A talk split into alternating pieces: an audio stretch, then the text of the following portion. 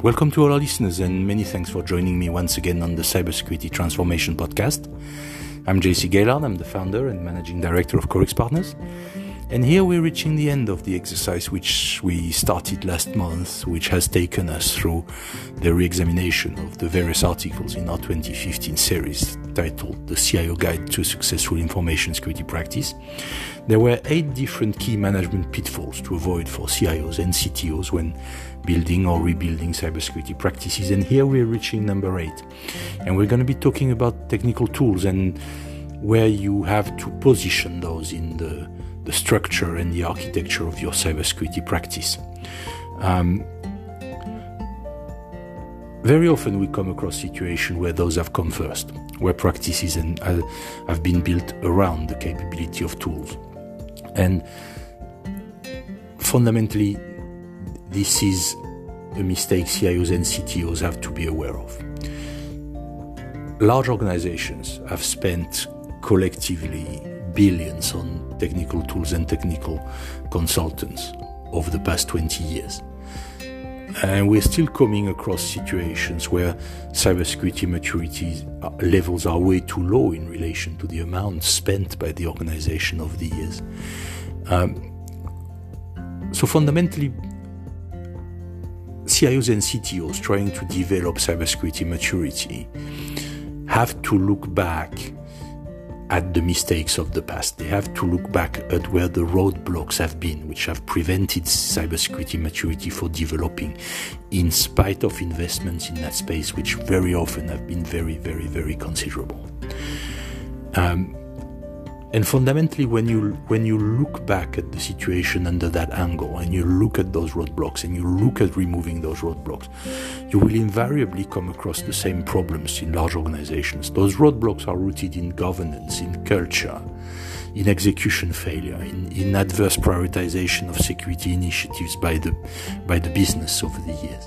And those are the real issues large organizations have to confront. Continuing to throw money at technical tools and technical projects, technical consultants, is just likely to replicate the same problems. So large organizations and leaders who genuinely want to drive cybersecurity maturity up in large organizations have to confront the reality of that situation. They have to confront the reality of the culture and governance aspects of what they have to deal with. And that's essentially what we've been saying time after time in this series.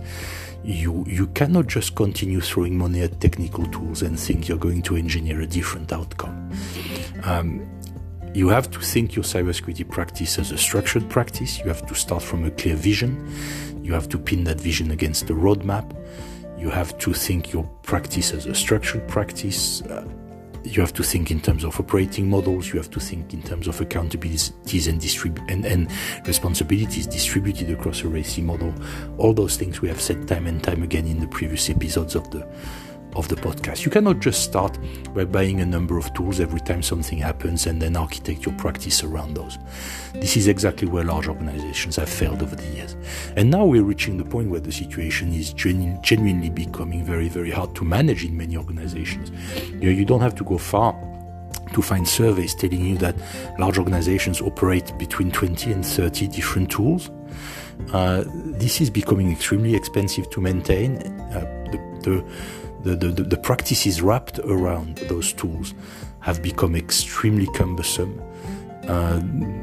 They are glued together by manual activities which have become extremely expensive to maintain, extremely expensive to scale, especially in a context where skills availability on the market are not where they should be, because everybody has woken up to the need to build up cybersecurity practices. So fundamentally, everybody is looking to hire cybersecurity talent. So there are tensions on the employment market in that respect around cybersecurity skills.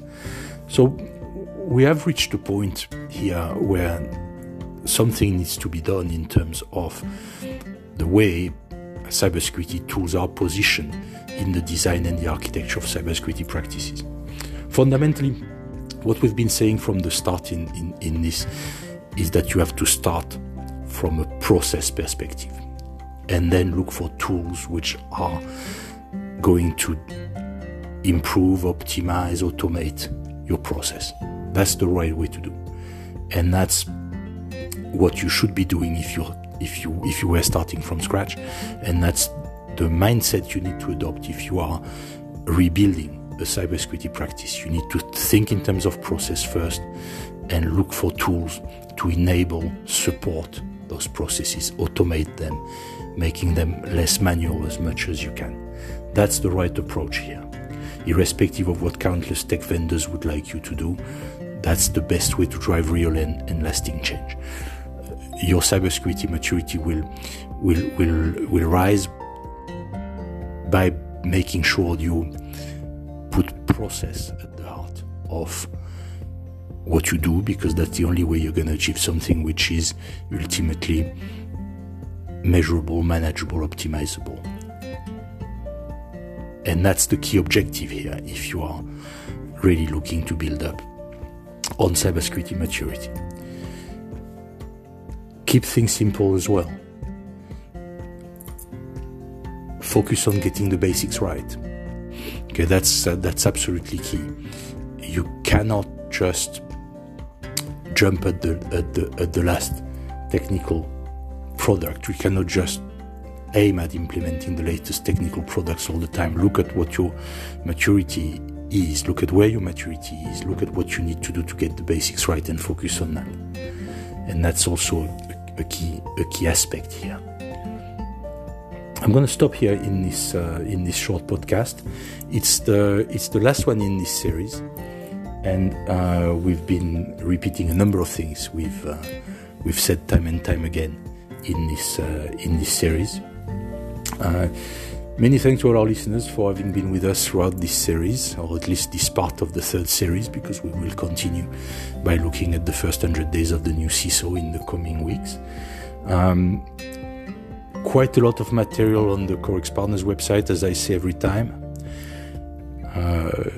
Feel free to reach out to me, jcgaillard@corixpartners.com, if you have any questions on this particular topic of automation and tools in particular. There are a number of recent articles in the blog section of the website, and you can go and look at that if interested. You can also go to the Security Transformation publication on Medium if you prefer going on Medium. And we have started to collect the various episodes in this series on one particular page on the website, where they are associated with the original article we are commenting on. So feel free to track it down in the blog section on the website, and don't hesitate to come back to me if you have any questions. That's it for today. Many thanks to all our listeners once again. And as I was saying, we will continue next week with another theme, and this time revisiting a series of articles which we published a bit later on in 2017-2018, and which is aimed at the first 100 days of the new CISO. So quite a lot more to come, and many thanks to all our listeners once again.